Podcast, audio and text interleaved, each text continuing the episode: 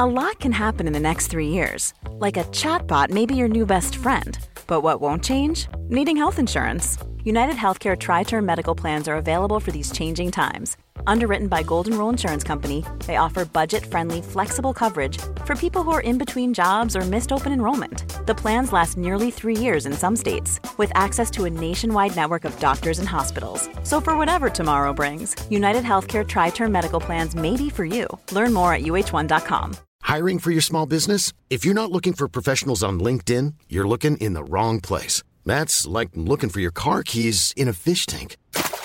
LinkedIn helps you hire professionals you can't find anywhere else, even those who aren't actively searching for a new job but might be open to the perfect role. In a given month, over 70% of LinkedIn users don't even visit other leading job sites. So start looking in the right place. With LinkedIn, you can hire professionals like a professional. Post your free job on linkedin.com slash people today.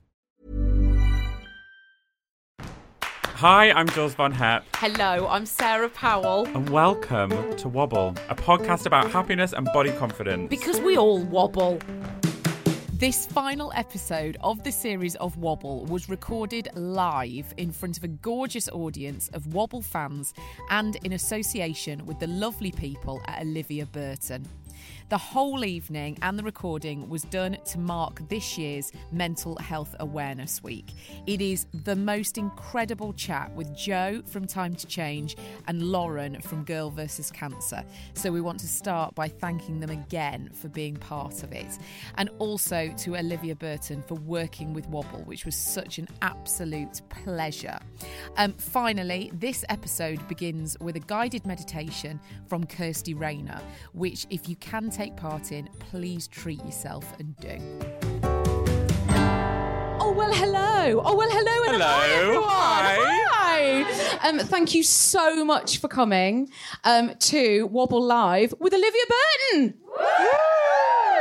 Um, it's sold out so qu- I didn't even have a chance to mention it on my stories. That and like as you know, I put everything on my stories, and I didn't have a chance. We are we were completely like beside ourselves. So thank you for being quick and buying tickets. Just by being here, we've raised over £500 for Mental Health Foundation. Just from being here and drinking Prosecco. That's so good. Um, also, this is a live podcast recording, so don't take any conference calls. Yeah. Just put your phone on aeroplane mode. Yeah, that's a good point, actually. Can you check your phones? Just check it. So, obviously, mental health is something that we talk about a lot on Wobble. Um, it's our body confidence and happiness podcast. And so, we are absolutely thrilled to be doing tonight in honour of Mental Health Awareness Week, which is happening next week. Um, so, the episode will go out next Wednesday. It's going to be the finale of season three. Um, so, we cannot, we're just so thrilled to be able to do this with Olivia Burton in collaboration with them to be able to really mark and honour how important next week is. And Olivia Burton, they're all about mental health, and wellness is one of Olivia Burton's core brand pillars. Um, it's a key source of inspiration for them. As a brand that's working towards being kinder to each other on this planet, kindness is at the core of what they do and what they believe that starts with being kinder to ourselves. I'm all about being kind to myself. Yeah, it's really nice. And actually, so much of mental health, I think, with our own mental health, starts with kindness. And I think it's, you know, we often think about kindness being for other people, but we quite rarely think about kindness being for ourselves. And I think it's good. I think actually it's a lot easier to be mean to yourself than it is to be kind to yourselves. And it is, I think it's a choice. Do you know what I mean? I think it's a conscious choice that we've got to make and go, do you know what? I'm being, I'm really beating myself up for this. Can I be a bit kinder? Um, so, with that in mind, we've got an amazing panel here tonight. Look how gorgeous Lauren is. Here she is. This is our a wobble favourite, Lauren Mahon, who is the founder of Girl vs. Cancer and also has just won a Webby Award. Yes, well which done, is Lauren. Spectacular. Thank you. Absolutely. Thank you. And we also have Jo Loughran, who is sat here, gorgeous in pink. Jo is the director of Time to Change, which is the mental health and anti stigma movement. It's run by the charities Mind and Rethink Mental Illness. Okay, so we're absolutely honoured to have Joe here tonight with us as well. It's going to be such a lovely conversation. I can't wait to have all of this chat. I'm like super excited. Um, but we also have Kirsty Rayner. Now, Kirsty is one of my BFFs, but also um, a meditation teacher. Now, Kirsty has calmed us down as friends so many times. And if anyone in the room came to form, Kirsty gave a guided meditation. Um, if any of you have never had meditation before, my honest advice to you is just go with it. Um, just try and relax yourself, try and open your mind, close your eyes if you want to. We, I definitely will be. Yeah, I think it really helps. I think it will really help and it will stop you getting distracted by somebody next to you going, Are they doing it? Is everyone just not doing it? And it's only me. So, yeah, do close your eyes. But we wanted to do it just to bring us all into this Mm-hmm. space together, just whatever's happened today, just kind of leave it behind so we can all just kind of be together for the next sort of hour or so. Okay, thank you. Kirsty, thank you. So, hi everybody. Um, the first point I want to make, as always, is with meditation, have no expectation. Every single day is different. You'll feel different. It's a really great gift to give to yourself with your mind, your body, and your breath. So, bearing that in mind, just gently closing your eyes. Try not to force them shut, but just allowing the eyes to just naturally close. And let's take a deep inhale all together. Exhale. Take a deep breath, inhale. And exhale. With every inhale that you take, I want you to find the natural rhythm of your breath. But I want you to imagine a feeling of lightness, the breath rising through the body. And with an exhale, you feel heavier. You start to relax further into the seat. Noticing what is touching the seat now the weight, your feet on the floor, maybe your back against the chair. Just feeling that sensation of grounding. Knowing that with every breath you take, you are creating a safe environment, a collective energy together. You are totally safe and totally supported. Remembering in meditation, we never like to say, think of nothing, but we are going to choose what thoughts we want to connect with in this moment. And right now, all I want you to think about is the breath. Deep breath in, deep breath out. The rising with the inhale, and the falling with the exhale.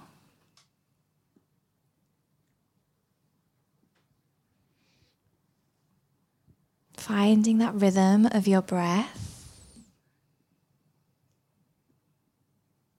And as you inhale, imagine that you're inhaling fresh energy that we're creating for each other in this room. With every exhale, just allow any stress to leave the body, any worries, maybe any heartache, any pain. Consciously choosing for it to leave the body, leave the mind. Breathing in, breathing out. And I want you to begin to visualize your breath now moving up the front of the body with an inhale from the toes to the top of the head. And as you exhale, the breath is behind, creating this loop of energy for yourself, inhaling positivity Exhaling that negativity, all is behind you.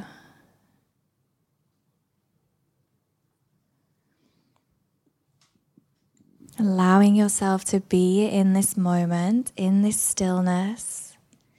If the mind begins to wander, we just come back to this breath. We inhale at the front, exhale behind. Try to slow your breath.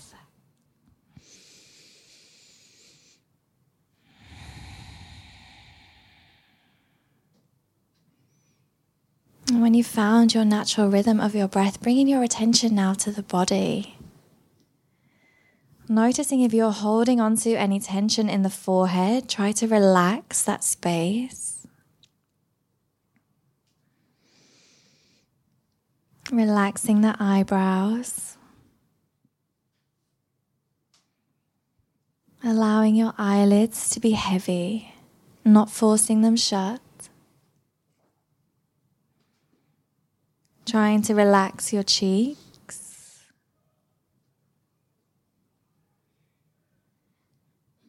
Relaxing the mouth.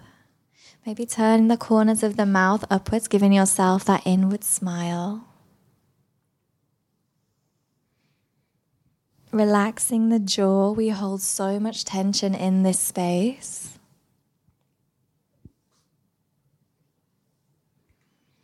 Trying to breathe deeply into the throat. Relaxing your shoulders. Allowing your arms to feel heavy. Relaxing your hands and your fingers.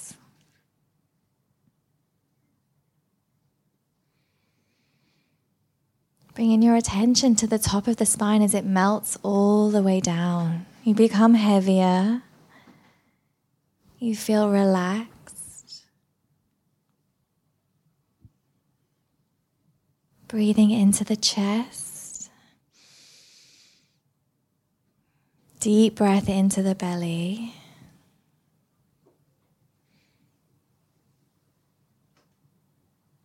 Allowing your hips to feel heavy.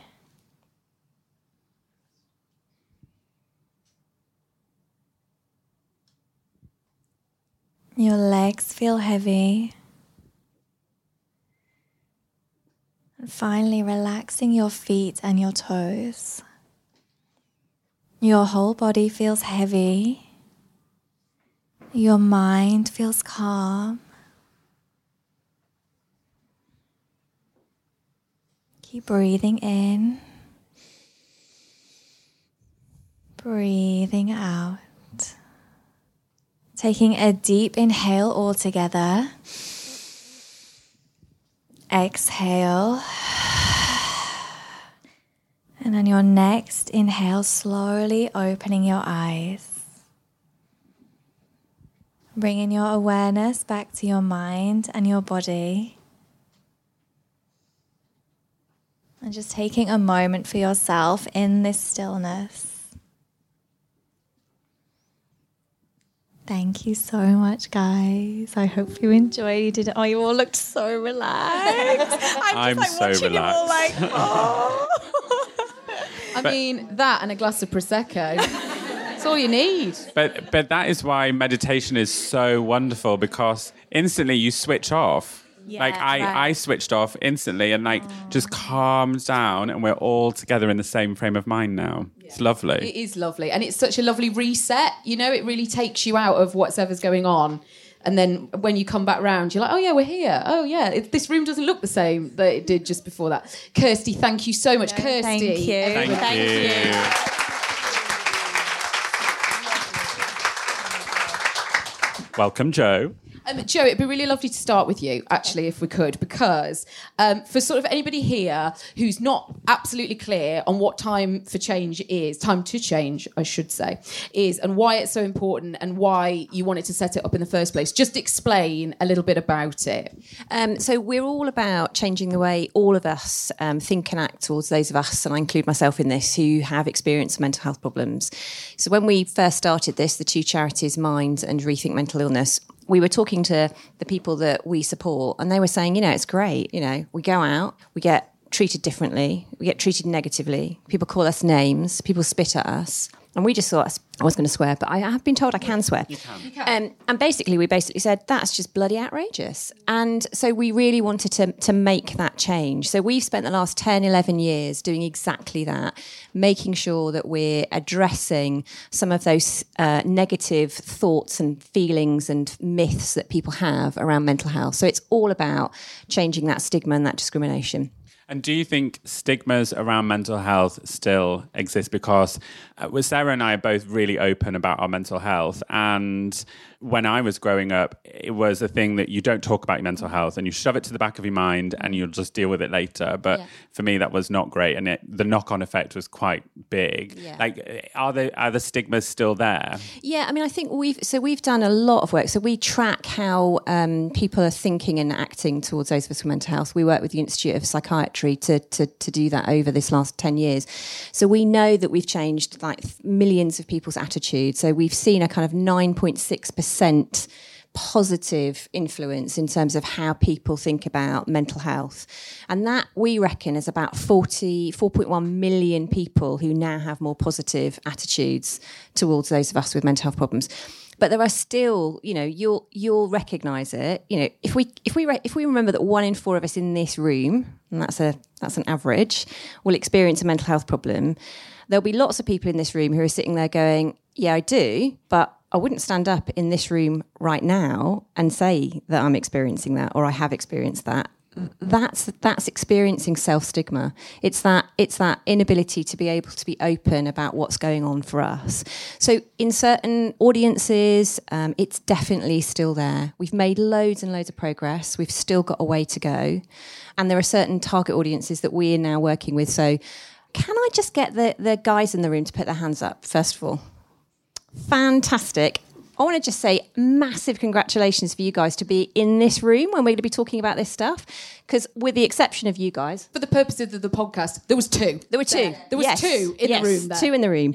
So obviously, with the exception of you guys, people aren't men aren't talking about mental health. They're really, really lagging behind the ability to be able to talk about their own experience or to talk about mental health with their friends and their friendship group. So what we've been doing over the last five years is really targeting men and trying to get them thinking about it, not about their own mental health, because they don't do that, but about actually thinking about would you be in your mate's corner? Because of course they would. You know, you talk to any any guy and you sort of say, Well, if your mate was struggling with anything, would you want to be there and support? And of course they say, Yeah, absolutely. So we've kind of gone in with that kind of Trojan horse in terms of trying to, you know, get men thinking about their own mental health by getting them thinking about the mental health of their mates. So yeah, there's still there's still a way to go. Where does that stigma come from? Do you think, particularly with men? What is it? Is it the laddishness? I don't know, because not all men are lads, so it can't just be a bit of that. Well, it's that kind of cultural thing, isn't it? If we think about it, you know, women are, are really encouraged to talk about their feelings. They have our we have our friendship groups. We talk to each other about stuff, and sometimes that ability just to talk about it before it gets to crisis point is is the absolute key. But if you think about the way in which we bring up our young men, we definitely bring them up not to talk about stuff like this. You know, it's that stiff upper lip. It's that kind of boys don't cry. It's it's it's not allowing people the permission to talk about it. So I often, you know, when I'm out and about and talking to people about what I do for a living, it's like this deluge. So I say to sort of, you know, I work in mental health, and suddenly people tell me everything. And that's because they know they're going to be safe in talking to me about it. Mm.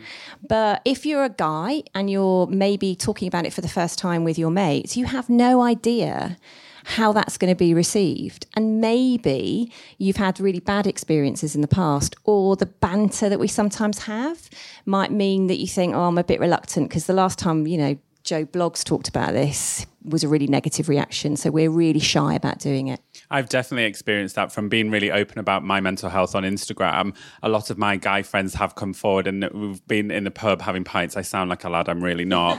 Um, but yeah, I was having a spritzer. Um, but they have then opened up more. And I think for men, it's just knowing that it is a safe environment. I think it's about feeling that they won't be judged and it's okay to not feel okay. Lauren, do you definitely uh, like? How do you find that men talk about cancer and mental health? It's similar. I think, as we said, like as women, we kind of bond through chat. Like that's quite a stereotype and like in generalisation, but we do. And with men, I think it's seen as a physical weakness in them, so they don't want to talk about it, and they're also very scared and they don't know what to do. So it's kind of the double whammy then of like the physical, we like scary situation as well as like a mental one. That's actually something that we get a lot of when I we talk on the podcast or when I do stuff with Girl vs Cancer. I've got a lot of male friends and I have a lot of men who have cancer that I know, but they are few and far between that will actually come and have a conversation about it. Generally, they're like, we don't know where to go, and if they feel like they don't want to be seen as physically weak and almost convince themselves that it's not happening. It's a little bit of denial, I think, with the cancer stuff. Do you think And with mental is- health. uh, Is it the same? The same with mental health. totally the same. You, you, you, uh, and again, I'm, this is a terrible generalisation, but just go with it because we've done lots of insights research that supports all of this.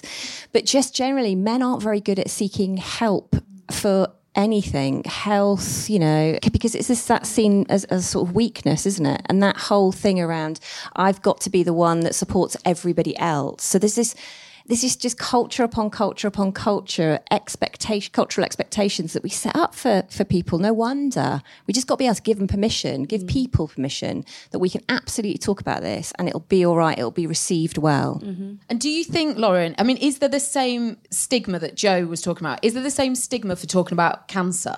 I think there definitely was, but I think it's because not because you're going to be seen as you know, or you know, the stigma like oh, you're crazy or this or that, um, or you're like, oh, you're weak because just get a grip.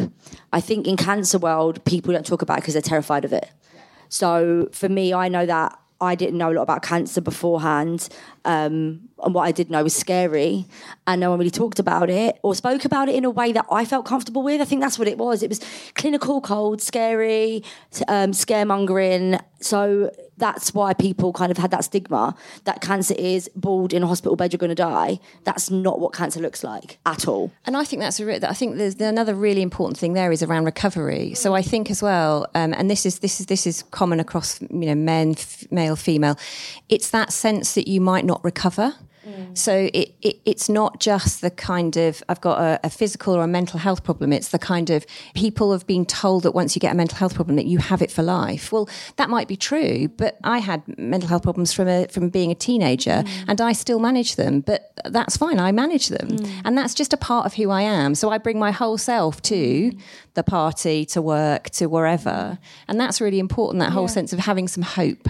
Yeah, I agree. And and you know, for most people, they when they look at someone with cancer or they hear about a story, you we all we're all guilty of it. We see our own mortality in them. The minute I got told I had cancer and I said to someone, I'd be so flippant. I'd be like, yeah, I got tit cancer. And they'd be like, oh my God. And I'd be like, no, it's going to be fine. I'm going to be all right. I'm just going to have no air for a bit. Do you know what I mean? It's You see it in them. They're like, oh my God, this could happen to me too. So it's seeing that in themselves. And I've, I realised as well, like, I, I had mental health stuff and I was um, in my, well, I, I think you, you carry it with you. So I had health anxiety and I definitely couldn't talk to my friends of, about it. I felt like when I actually got diagnosed with severe depression, anxiety, I went home and I spoke, I, I was at home. I thought I'd be home alone. My dad walked in from work and I was like, oh my God, because I was sobbing in the front room, just been told by the doctor, like, we're going to get you some help. And he was like, What's wrong? And I went, I'm broken. He was, I went, There's something wrong with me. I'm broken. And it's that thing, isn't it? Because that's how we were made to feel. Go back. So what? Oh my God, I feel old oh, now. 10 years ago, I was like 24, no one spoke about mental health the way that we do now. Thank God that we do that now. Thank God. I love what you said earlier about bringing your whole self to the party, um, because I think that's something that if you're having mental health issues, you shove that to the back and you're like, oh, I'll just put the shop front up. But actually, in the stock room, it's a bit of a mess. but when you take everything to the party, Yeah, such a good analogy. cheers, thanks a lot. I'm here all night. Um, apart from taking your whole self to the party, what other coping mechanisms are there if you are feeling, and in terms of like wobble, a little bit wobbly? I mean, I th- so that's um, that's going to be different for everyone. I mean, so for, for me personally, the thing that um, the thing that I really really appreciate is just being out in nature. So I really love going on long walks. I don't have to be with anybody else. Actually, it's really just lovely to see nature do its thing and you and it just gives you this amazing for me it gives me this amazing perspective on life. It doesn't make anything go away. It doesn't mean that some of those intrusive thoughts that i have or feeling down and depressed will suddenly get better but it does mean that i can have some a break from it. That's the way i would describe it. For those minutes while i'm out in nature enjoying all of that it's like I can have an appreciation of something other than what I might be going through at that m- moment in time. There's something else as well about showing yourself, you know, that kindness that we mentioned earlier. when you take yourself, it's such a huge act of self care, isn't it? To go, I need nature and I'm, I'm going to get out there, whatever we need. And it's so much about learning what our thing is. What I'm still learning mine. I really, yeah. really am. But I, my coping mechanism, like in terms of the cancer stuff and my mental health in my mid twenties, it's been CBT, cognitive behavioural therapy works quite well for me. It's that of, I'm not sure if any of you are familiar with it in the room, but it's that whole thing of training your brain. When a negative thought comes in, I always use the train analogy. It's my favourite. It pulls into the station of your mind, and I used to get on that train and end up in Panicville and be like, "Ugh, panic attack." Um, now it pulls into the station. I go, "What's up, train?" On you go. and that's literally what you have to train your brain to do. You have to be accepting of, okay, I feel that way. I'm not giving it energy. And that you almost distract yourself. Like Girl vs. Cancer is the biggest distraction technique ever. I just distracted myself from what was going on. But um, I actually, something really, really, something came up on Instagram. You know, I love an Instagram quote. And I honestly, it made such sense to me. A couple of weeks ago, I was having a really, really, really bad mental health time. I couldn't function. I literally felt like, you know, people feel like they're having an episode. I think that's the closest I've ever come. My brain was so full, I just wanted to take it out and like throw it in the sink and just be like, wash it. It's too messy. I just felt like I was a bit like manic in my head. And I felt really down and I couldn't get out the funk. And I was just like, I, I know that exercise will make me better, but I can't find the energy to go. I know this will make me feel better. I know I'll do work, but I can't because I'm too distracted. And and this thing came up on Instagram and basically said something along the lines of if you do not give yourself time every single day to do nothing, actually stop, your body will take all of the time you owe it back all at once, and you will find yourself sitting at the end of your bed, sobbing between breaths, going, What is wrong with me? And there is nothing wrong with you. You just forgot to give yourself time. And I just went, oh, mic drop. that is literally what's just happened. I had been so manic with work and life and just being a busy bee anyway, you guys know what I'm like, that I'd actually forgotten to give myself a break and time. And it came back and it got bit me in the bum bum. Mm. So for me, now I really try. It's little things like with my with my team and stuff. Well, my team, my manager, makes me sound very wanky. I'm not. um, we we've made an agreement now. I don't really do breakfast meetings or like stuff uh, for between the hours of nine and eleven because that's my time. So if I want to run, if I want to do yoga, if I want to make breakfast, if I want to just answer the emails I didn't get to do a week, that's my time, and that is making a big difference to me. Yeah, because it is every day, isn't it? It is, and and I think that seems a lot. Do you know what I mean? At first, it's a bit like, oh my god, this is going to be such hard work. I've got to do something every day, and it does take effort and it does take choice, but it's not enormous amounts, is it? It's a couple of minutes, really. It's it's uh, you know, Kirsty just gave us a seven minute meditation. You're all done for the day. You know, everybody here, but it and it is. It's only a small bit, isn't it? It's hard though with our lifestyles and the way things are, and there's always something to be done. I don't know about you guys, but when I get like half an hour to myself, I no longer sit and go, half an hour, that's lovely magazine bath. I'm like, half an hour, I can do all my social media posts for the next two days. it's like I'm I'm constantly trying to fill my time and be efficient that I actually forget that I need to be I'm only as good as space I give myself. But I think as well, like in today's society, our phones, we are on all the time. We can be answering emails all the time, answering DMs on social all the time, checking Twitter, watching TV. And actually, there isn't that much time to step back. And once you realize that you have got to step back and take that time, then all that those little moments can add up. So I have this thing like when I boil the kettle, I stand by the kettle, I don't leave it. And so that it's just like two minutes, but I'm like, this, it's me and the kettle, and that's it. But it- it's a really helpful, it just like puts me in the right frame of mind for the day. And I think the other thing as well is about it, it, that I found really helpful is is kind of reaching out. So I'm going to big up my husband now. He's the best, and he really is fabulous. Mm. And he's like he's like both my biggest fan, but also for those moments where I'm just kind of like. Oh, broken is such a lovely word, you know, that where I'm kind of thinking, oh my goodness me, I can't imagine what I'm going to do next. He doesn't fix anything. He really doesn't. He just mm. so I can talk to him and say things to him that I think would floor other people, mm. just in terms of where I'm at in my headspace. And he he never says, "Well, you need to do this. You need to do this." He'll just silently hear what I'm saying. I can't tell you how amazing that is. So mm. if you're in a room and you're supporting other people, I'd really really encourage you to just say nothing. It's amazing. It really is really, really good. Mm. And how easy is that? Because everybody thinks that being supportive for somebody who's experiencing mental health have to problems, fix it. you have to fix it. You My have to be an that, expert. That's it. You have to do all She that does. kind of stuff. Tina does it. She does it. That's a mum thing, right? She does. And I feel so bad. Sometimes I just want to say I'm having a really bad week. Yeah. I don't need you to tell me how to make it better. I know how I should really be making it better, but I just need to say it and be supported. That's so good. That's so, true. powerful. Yeah, Yeah. because I was I was going to ask you: Do you think people avoid talking about mental health and cancer because they don't know what to say? They're scared of saying the wrong thing, so they just avoid talking about it altogether. I, I would say cancer world 100% yes. For me, uh, most people get such a shock that they start talking about cancer, and the first thing they do is start telling you about someone that's died. And I'm like, mate, oh, oh, ah, shush. Um, but I think it's because it is that that fear and that shock, and people are so terrified.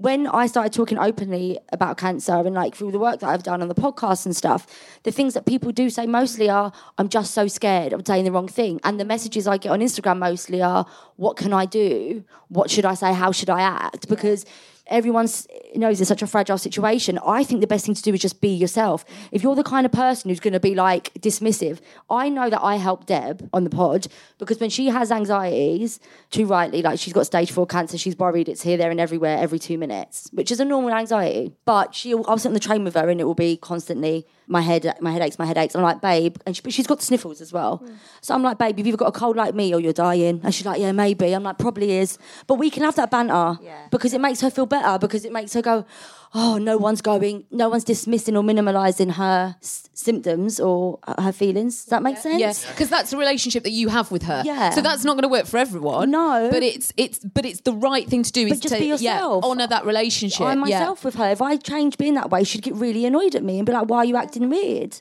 And I felt the same when I got diagnosed. Some people avoided me. I've lost friends. That's fine, but I've lost friends because they didn't know what to do. So you do have that thing where people are really afraid because they don't they, they don't want to open a whole can of worms. That's the other thing as well. So there's this kind of massive myth where you kind of go, uh, oh yes, okay, so you know I'm feeling, uh, you know, I've had a really long, prolonged period of feeling really, really depressed, and people go, they, they literally take a step back. Do you have that as well, where people just almost take a step back? Yeah, or they're like, "Oh, shiny, what's over here?" Absolutely, yes. yeah, total distraction. Yeah. Yeah. and it's because it comes from a place of fear. And actually, I think you're absolutely right about about just do the things that you would normally do and spend time with each other in the same way that you would always spend time with each other. If banter's your thing then banter's your thing. But you know don't don't worry about saying the wrong thing. I think that's the thing. Loads of people are paralyzed by the fact that they might say the wrong thing if you were to, and i'm sure this is the same to you if somebody were to say something to you that you were offended by you'd just basically tell them wouldn't you That's how you're having a laugh. You can't ask me that. When I was at my previous job,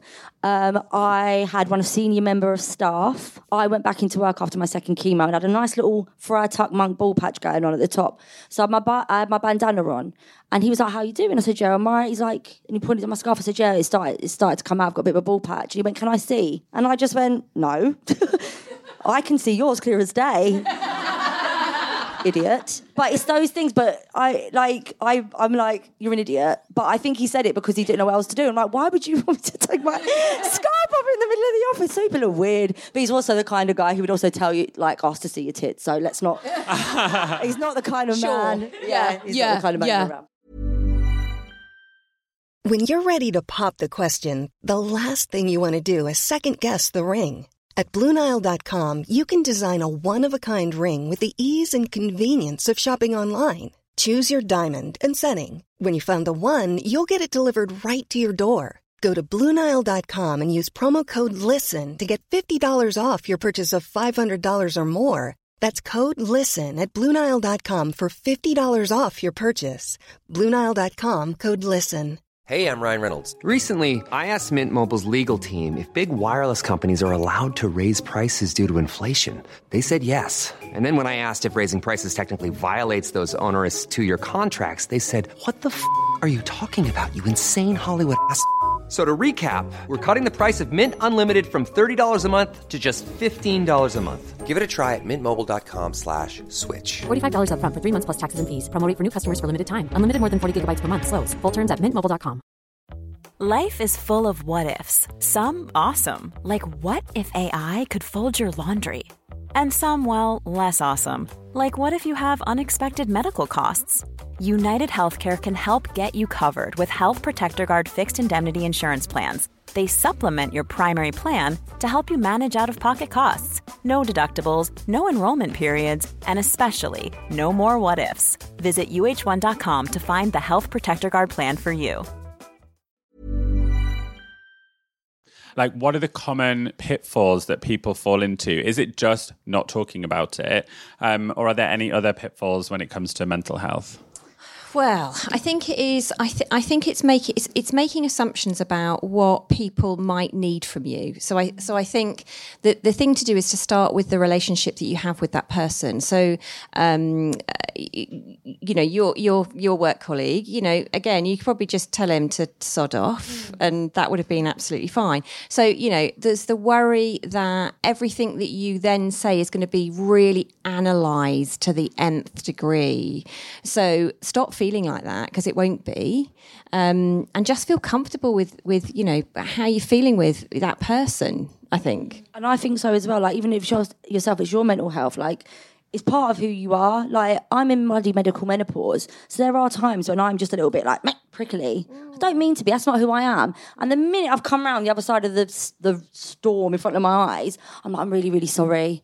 Like, this is what's going on. I don't, I didn't mean that. Like, you are who you are and you're allowed to be that person. No one's perfect. No one has all the answers right all the time. We're constantly evolving as people and we're learning about ourselves as well as others, those around us. So that's what I find as well. As much as other people say it to me, sometimes I have to be kind to myself and be like, there's a reason why I've reacted that way or there's a reason. Yeah. Yeah. It sounds like so much of it is about visibility as well, being visible for that person. Like you said that you lost friends over it, people avoid it because they don't know what to do, so they disappear, don't they? So, I mean, we've talked a lot about how to approach somebody else's sort of um, uh, mental health or, or if they've got cancer. How do we talk? How do we talk about our own mental health, Jo? First thing is um, in the way that's best boundaried for you is, I think, the biggest piece of advice I'd give. So. Um, if you feel comfortable talking about it in a public arena, then go for it. If if not, then then don't. There's no expectation that you would disclose. And I think one of the best things that we can do is to demonstrate um, really clearly how open we are to receiving messages around mental health, even if it's not about talking about your experience or your friend or colleague's experience, but but the whole topic area of, of mental health. Let's just all be really comfortable about that. I think that's a really, you know, top tip for me anyway. There might be listeners listening right now, and you might think, oh, mental health, this all sounds a bit heavy, this is a bit serious. But mental health comes in all different shapes and sizes. And it might be that you yourself are not struggling, but you might have a friend or family member around you that is what kind of signs should we be looking out for to make sure that those around us are okay? So definitely look for stuff that might f- seem or feel different about that person. So if you know the person really, really well, you'll know whether or not they're on their game or not on their game. And I think for us, the big thing that we've um, been always thinking about is that thing where you say to people, "Hey, how you doing? You're all right? Good. Okay. So anyway." On the weekend, I'm going to be. So you've kind of asked the question, you've answered it in the same time. Or what we often do as well, in the answer to that question, you might turn around to me and say, I'm fine, thanks. Okay, good. I'm just going to, we're all going to move on now because it's awkward and uncomfortable and we don't want to do it.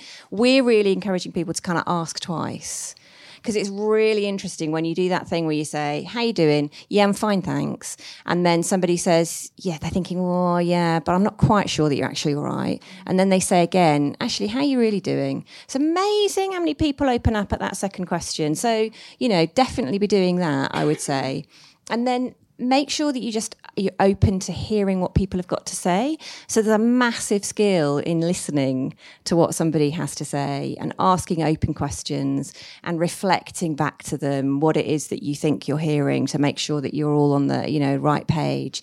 And I don't want to I don't want to trivialize the enormity of the support that people get by saying this, but I'm going to anyway. It's not actually difficult. I promise you, it's not difficult. You're not going to be left thinking, I've made somebody think about something really negative.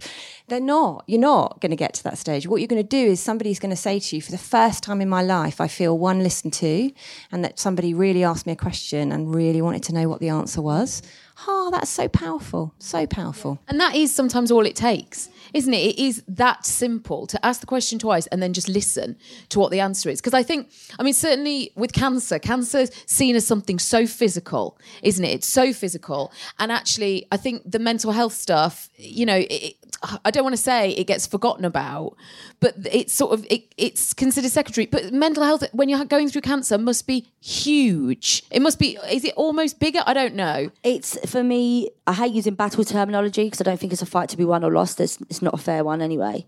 For me, it was the mindset. I had to very quickly get into a mindset of game on, game face, like let's go, Bear Grylls, head down. It was it was that because I feel like like with anything that is hard, you can go down a rabbit hole. I haven't had my previous mental health past. I know that I have the capacity to get into a very dark place. If I got there too rightly, I should have been cut up in a ball going, life is horrendous because it was at that time, and I'd be in, within my right. However, knowing myself that well, I know that if I got to that place, I wouldn't be coming out. And I had to kind of say to myself, this is going to go where it's going. I'm on a conveyor belt of treatment now. Me laying down and making this hard for myself and being like an absolute stress ball is not going to do me any favors. If I can just try and do the little things to like bring my mental health back into the room. And a lot of that did involve watching Gossip Girl and Game of Thrones and anything to distract me or going out for a walk once a day just because I got out of the house. And sometimes it would be just trying to draw on my eyebrows because I was like, I will get good at this. But it's, it's, it was a massive, massive mental thing. And I think that's why so many cancer patients talk about the aftermath of a cancer treatment and they are like so many people suffer severe depression afterwards it's because during that time you're so focused on getting through afterwards that can all feel quite overwhelming what you've been through and the trauma is very much there. I know i'm still very much unpicking my trauma um, and that's something that I have, I've had to really revisit recently because i think i survived by putting it in a, in a bit of a box and now I'm having to like lift that lid a little bit each time just to otherwise it's going to come back and bite me on the ass isn't it so something that we talked about last time you were on Wobble was um, how different you felt, like how different you felt about yourself, about life, about other people, having gone through cancer. Do you think your mental health is a lot different from having had that experience? I have been happier in the last three years than I have in my whole entire life. And that's with the disease. And that's people around me that I love dying. I have I feel so much more, so much more deeply. And this is overwhelming feeling of constant appreciation for the good times and the good days. I feel like before we said this, comfortably numb. You're comfortably numb and it's not your fault. That's human condition. We plod on, we get on with things. And when things are good, we're like, oh, that's nice. But now when things are good, I'm like, oh my God. You know that scene in um, 500 Days of Summer when he like finally shags her and he's like walking down the road? That's what it feels like. And it could just be something as simple as like, oh my God, the shower water pressure is amazing today. but it's it's those things I know that's definitely changed in me. And it isn't, and I'm I'm liking myself more and more and more each day. And I'm not perfect. I'm not saying I'm great. I just am very accepting of the person that I am. And I wasn't before. I was very, very nasty to her. And I try not to do that anymore, which makes me happier. What about you, Jo? Sorry, was it the same for you? From having been through what you've been through with your own personal mental health, does how has that changed you? Do you know what I mean? How how like that idea of feeling everything more and a good day mm. being a really good day. And I, I you know, you read a lot of people say that when they've had depression, they're so grateful mm. for being out of it and, and being in a different space. Do you do you have that? Yeah, I mean, I, I think for me, I, I feel like I, I feel like I always felt this way. Um, and I think when I had a, I had a really, really, really bad period and I went on to um, uh, medication. And I, I, have to say, when I came off mm. that medication, that's the moment. Mm. That's the moment where you suddenly go, all of those things where you're thinking, normally I'd be really, really happy about this. I'd be overjoyed by this something that's happened, and actually all I'm thinking is, yeah, this is okay. And then coming out of it the other end, going, okay, now I remember why this was mega exciting and why I'm really loving it, and and it does make you appreciate um, the really really good days because I, I know that the bad days could come at any point, and and that's okay. Yeah, I- that's I'm going to roll with It's it. gonna happen. Exactly, A exactly. bird is going to shit on you. you will lose your keys. but people get really scared of that, don't they? You know, people get scared. I mean, I can't imagine cancer and depression. You know that that level of fear uh, that it's going to come back. But people do. People get scared of making mistakes, don't they? Or getting things wrong, or not making the most of things as well. I think that that's a real pressure. It's to have it all pressure. I've said it, it's overrated. You don't need to have it all. The thing is, we can. I don't want it. Like, I just feel like there's too many plates to spin. And societally, we are made to feel like we have to be this person, aspire to have everything, every box ticked, and that will be happiness. And actually, all I've realised is that doesn't matter. You've got to do what makes you happy. And when I'm actually feeling at my most weak mentally and most stressed out is when I'm trying to do too much and I'm massively overwhelmed. And that's when I that's when I wobble. It's when I wobble every time.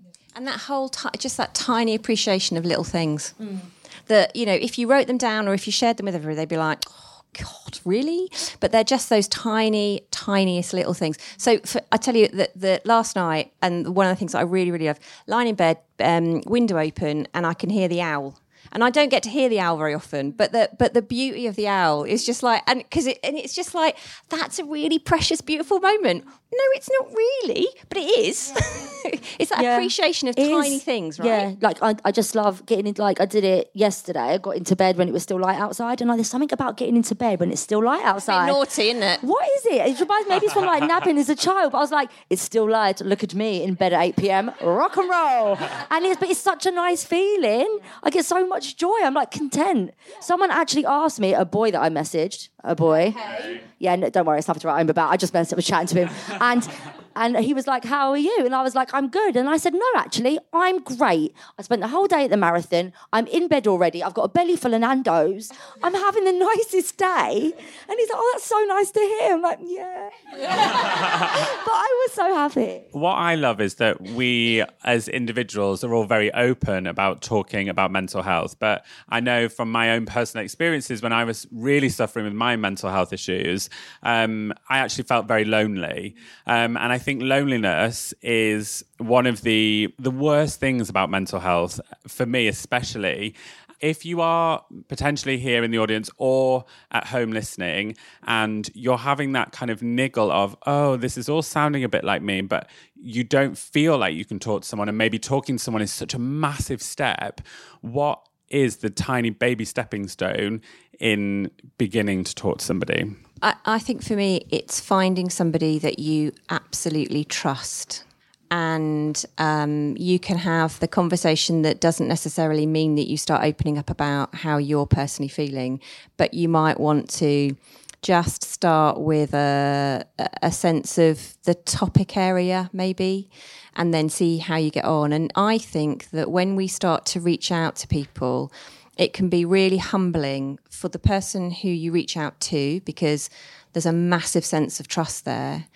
And handled absolutely right, people just will open up and talk.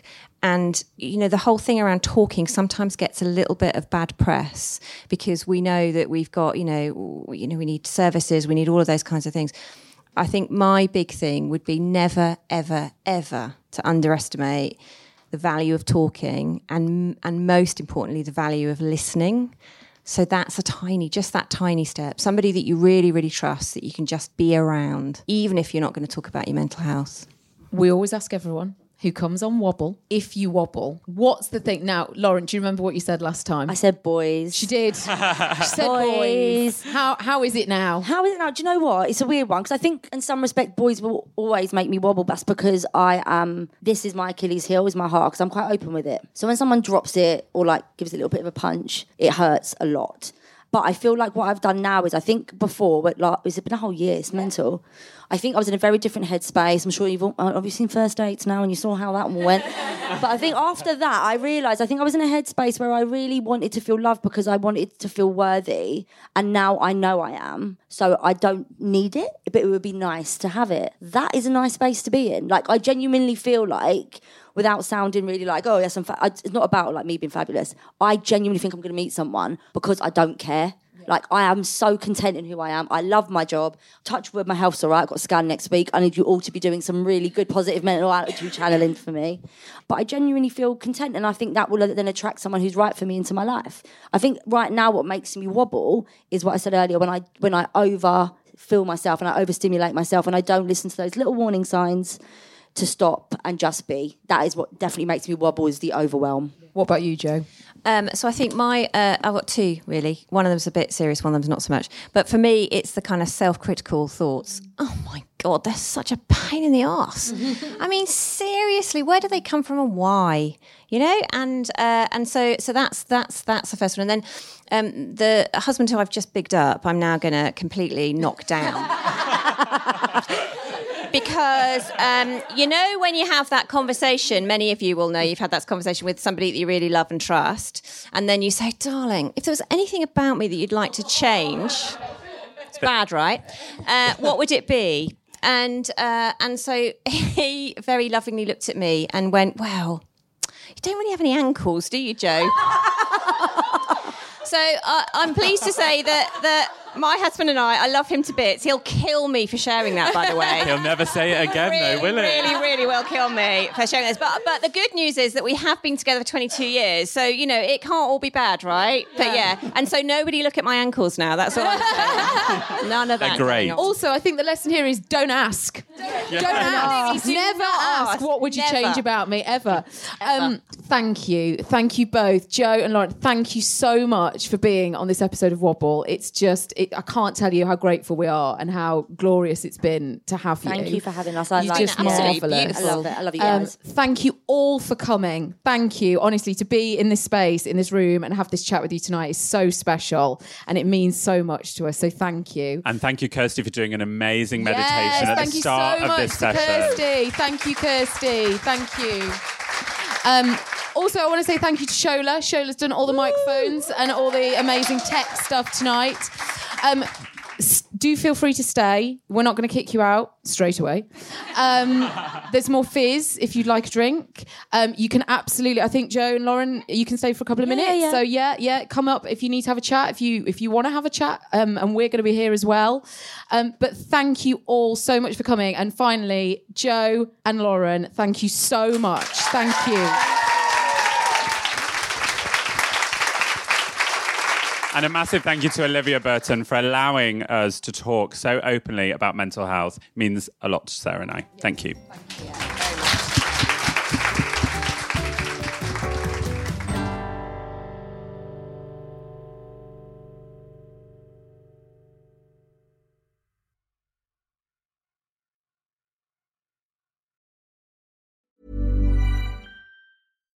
If you're looking for plump lips that last, you need to know about Juvederm lip fillers. With Juvederm Volbella XC and Juvederm Ultra XC, your lip look, whether it's subtle or bold, can last up to one full year with optimal treatment and no additional maintenance. Find a licensed specialist and see if it's right for you at juvederm.com today. That's J U V E D E R M.com. Add fullness to lips in adults over 21 with Juvederm Volbella XC or Juvederm Ultra XC. Do not use if you have severe allergies or a history of severe allergic reactions, or if you're allergic to lidocaine or the proteins used in Juvederm. Tell your doctor if you have a history of scarring or taking medicines that decrease the body's immune response or that can prolong bleeding. Common side effects include injection site redness, swelling, pain, tenderness, firmness, lumps, bumps, bruising, discoloration, or itching. As with all fillers, there's a rare risk of unintentional injection into a blood vessel, which can cause vision abnormalities, blindness, stroke, temporary scabs, or scarring. For full important safety information, visit juvederm.com. Planning for your next trip? Elevate your travel style with Quince. Quince has all the jet setting essentials you'll want for your next getaway, like European linen, premium luggage options, buttery soft Italian leather bags, and so much more. And is all priced at 50 to 80% less than similar brands. Plus, Quince only works with factories that use safe and ethical manufacturing practices. Pack your bags with high-quality essentials you'll be wearing for vacations to come with Quince. Go to quince.com slash pack for free shipping and 365-day returns.